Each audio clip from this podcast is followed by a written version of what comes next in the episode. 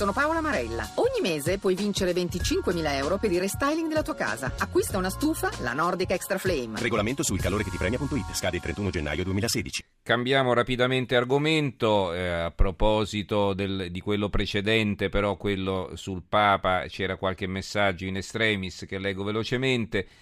Eh, a me puzza di diffamazione, scrive un ascoltatore cosa dovrebbe fare il pub per sbugiardare il quotidiano nazionale. E beh, per sbugiardare c'è poco da fare, abbiamo detto non è diffamazione perché semmai tutt'al più è stata diffusa notizia falsa sulle sue condizioni di salute, ma come ci spiegava l'avvocato non può essere inquadrato nella fattispecie della diffamazione. Claudio da Roma, come al solito in certe vicende gli unici che conoscono la verità sono gli interessati, vedi Bergoglio, Fukushima e forse qualcuno del suo entourage. Gli altri che ne parlano scrivono fanno ipotesi o determinano tesi più o meno in buona fede. E poi Daniele da Palermo, per concludere, eh, ascoltavo ieri la trasmissione del direttore del giornale, mi ha fatto quasi pena quando ha dichiarato che ha fatto fatica a decidere di dare la notizia sul Papa, quasi gli dispiaceva. Vergogna, faceva bene a dire che sperava in una tiratura esagerata, qualcuno ogni tanto in Italia parlerà mai collegandosi prima al cervello, vabbè, va tutto bene il suo giudizio, poi quello finale effettivamente Daniele è un di più, me lo faccia dire. Allora, abbiamo in linea Mauro Marani, responsabile della rete uffici territoriali dell'Enea, che è l'Agenzia Nazionale per l'Energia e le Nuove Energie, Energie Alternative. Dottor Marani, buonasera. Buonasera. Ecco, mi scusi del ritardo innanzitutto. Assolutamente. Allora, eh, l'abbiamo chiamata perché? Perché eh, praticamente da qualche giorno eh, vari comuni hanno dato la possibilità di accendere i termosifoni, poi qualcuno quello che ha il riscaldamento autonomo magari l'ha già fatto per conto suo, se fa freddo in certe zone lo fa già da diverso tempo. Comunque diciamo ufficialmente no, sono stati accesi i termosifoni. Ecco, spieghiamo un po' come funziona intanto eh, questa decisione, viene, viene, assunta dal comune che autorizza l'accensione dei termosifoni, perché? Perché poi uno non potrebbe tenere accesi i termosifoni giorno e notte per tutta la vita, per tutto l'anno. No, allora, ehm, intanto stiamo ovviamente ah, trattando un argomento molto importante perché eh, se noi pensiamo che appunto l'80% dell'energia che consumiamo ogni anno nelle nostre case è proprio eh, diciamo, utilizzata per gli impianti di riscaldamento e raffrescamento e per produrre acqua calda sanitaria. L'accensione dei riscaldamenti quindi è un aspetto molto importante che riguarda non solo diciamo, a livello personale ma anche proprio il sistema paese. Diciamo. l'accensione è regolamentata, la nostra Italia è divisa in uh, sei zone climatiche eh, e ogni zona climatica ha un, ovviamente in funzione appunto della situazione logistica e quindi clima che c'è in quelle zone, eh, è regolamentata l'accensione appunto del, dei riscaldamenti. La prima zona, diciamo quella più fredda, che è la, la zona E, eh, può accendere i riscaldamenti dal 15 ottobre, infatti molte città tipo Torino, Milano, Aosta, L'Aquila, Pordenone, eccetera, eh, hanno potuto accendere i riscaldamenti dal 15 ottobre, devono tenerli accese eh, questa zona per 14 ore e ovviamente in funzione delle altre zone poi ci sarà dal 1 novembre eh, inizierà la zona D eh, e di conseguenza anche le altre fino al completo eh, diciamo, alla completa accensione di tutte, dei riscaldamenti in tutta Italia. Ecco, questo per eh, la decisione di accendere o meno e quando. Eh, a, a, questo punto diciamo i riscaldamenti funzionano, allora però eh, interviene l'Enee, per questo l'abbiamo chiamata, con una serie di suggerimenti perché insomma eh, lo spreco naturalmente ce lo ha spiegato lei, riguarda tutto il paese perché la bolletta elettrica, la bolletta energetica la paghiamo tutti purtroppo perché come sappiamo siamo dipendenti dall'estero e, e però riguarda anche le nostre tasche. Allora diamo qualche consiglio spicciolo naturalmente.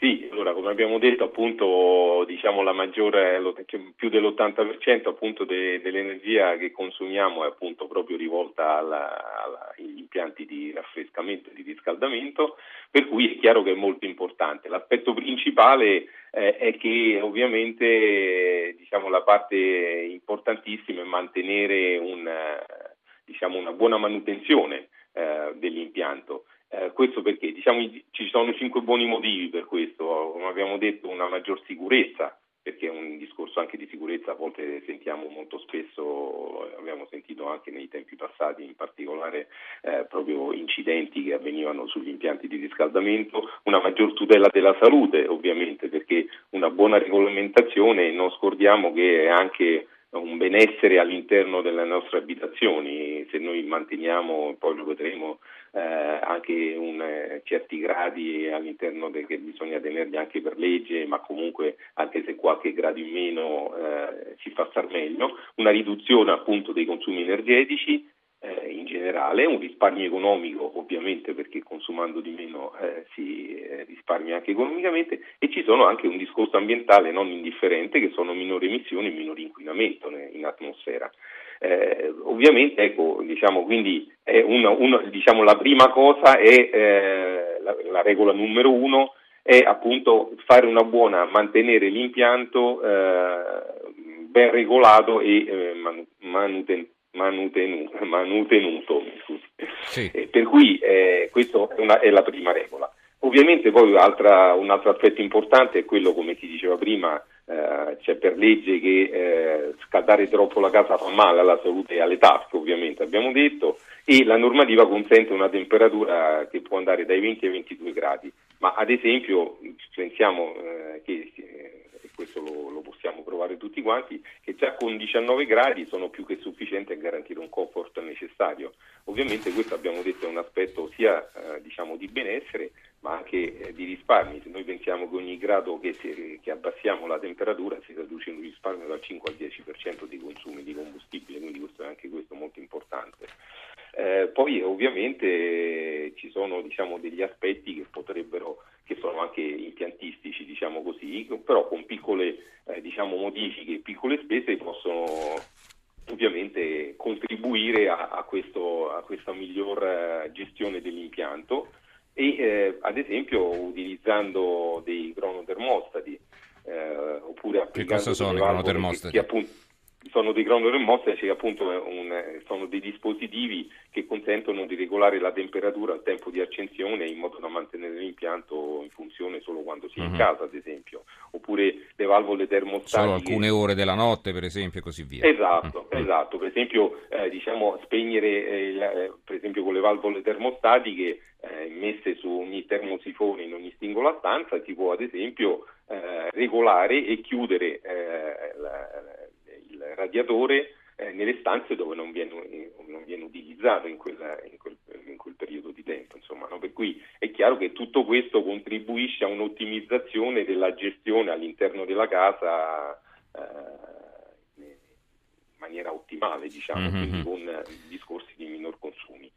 Mm, piccole cose, ad esempio, ovviamente conviene lasciare non eh, mettere tende davanti ai radiatori, eccetera, perché ovviamente ostacolano il ciclo e il flusso dell'aria e quindi eh, diciamo, non creano una omogenizzazione della temperatura sul, eh, su tutto l'ambiente, per cui magari si tende ad aumentare eh, la temperatura, specialmente agli impianti autonomi. Ecco. Quindi sono diciamo, tutte piccole accortezze che sicuramente eh, aiutano a mantenere un, un, ambiente più sano e anche mm-hmm. appunto a risparmiare. Senta, la differenza, e l'ultima domanda questa, tra sì, il, il, riscaldamento centralizzato e quello autonomo, no? Eh, sì. C'è la tendenza in eh, molti, in molti, condomini a tenere alte le temperature, per cui alla fine uno deve aprire le finestre perché fa troppo caldo, dice tanto se chiudo i termosifoni mi fanno pagare lo stesso, ma non è esattamente così, no?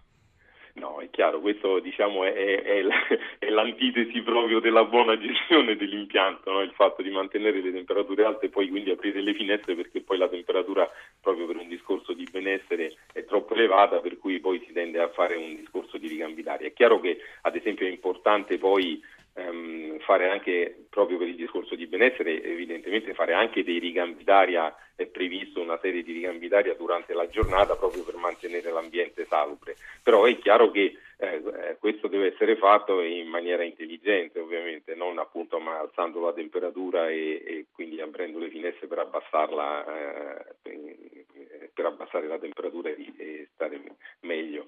Eh, quindi eh, ad esempio negli impianti eh, centrali è chiaro che il discorso della differenza tra un impianto autonomo e un impianto centralizzato sta un po' diciamo, nella capacità, nella gestione. Eh, mentre prima diciamo, si puntava molto sul fatto dell'impianto autonomo anche nei condomini, ad esempio, perché si pensava che una gestione diciamo, personale poi potesse portare a un miglior risultato.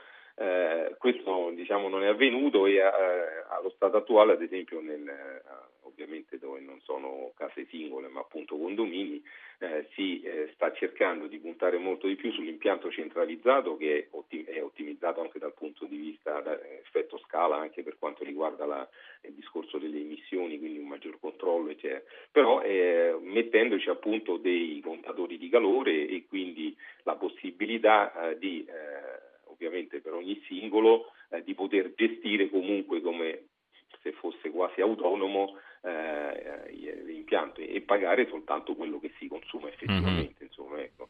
Quindi diciamo, questa è un po' la tendenza. Quindi bisognerebbe eh, mettere un contatore diciamo, per ogni appartamento, anche se il, il, sì, sì, il riscaldamento è diciamo, centralizzato, così uno sì, paga quello esatto. che consuma. Se, se, non, esatto. se, non, è in esatto. casa per dire sta fuori per un mese, eh, non esatto, paga il riscaldamento esatto. perché lo tiene con, spento. Mm. Esatto, e con, e con eh, ovviamente paga una un certa cifra che è la gestione ovviamente del riscaldamento normale, mm-hmm. però è chiaro non, i consumi sono in funzione di quello che effettivamente consuma, quindi col discorso anche delle valvole termostatiche eccetera che uno si può regolare, evidentemente a quel punto paga effettivamente quello che si consuma. È un impianto centralizzato che ha un maggior rendimento, è mm, sicuramente più ottimale dal punto di vista proprio impiantistico e quindi di rendimento dell'impianto stesso, però diciamo, funziona un pochino come un impianto autonomo. Ecco.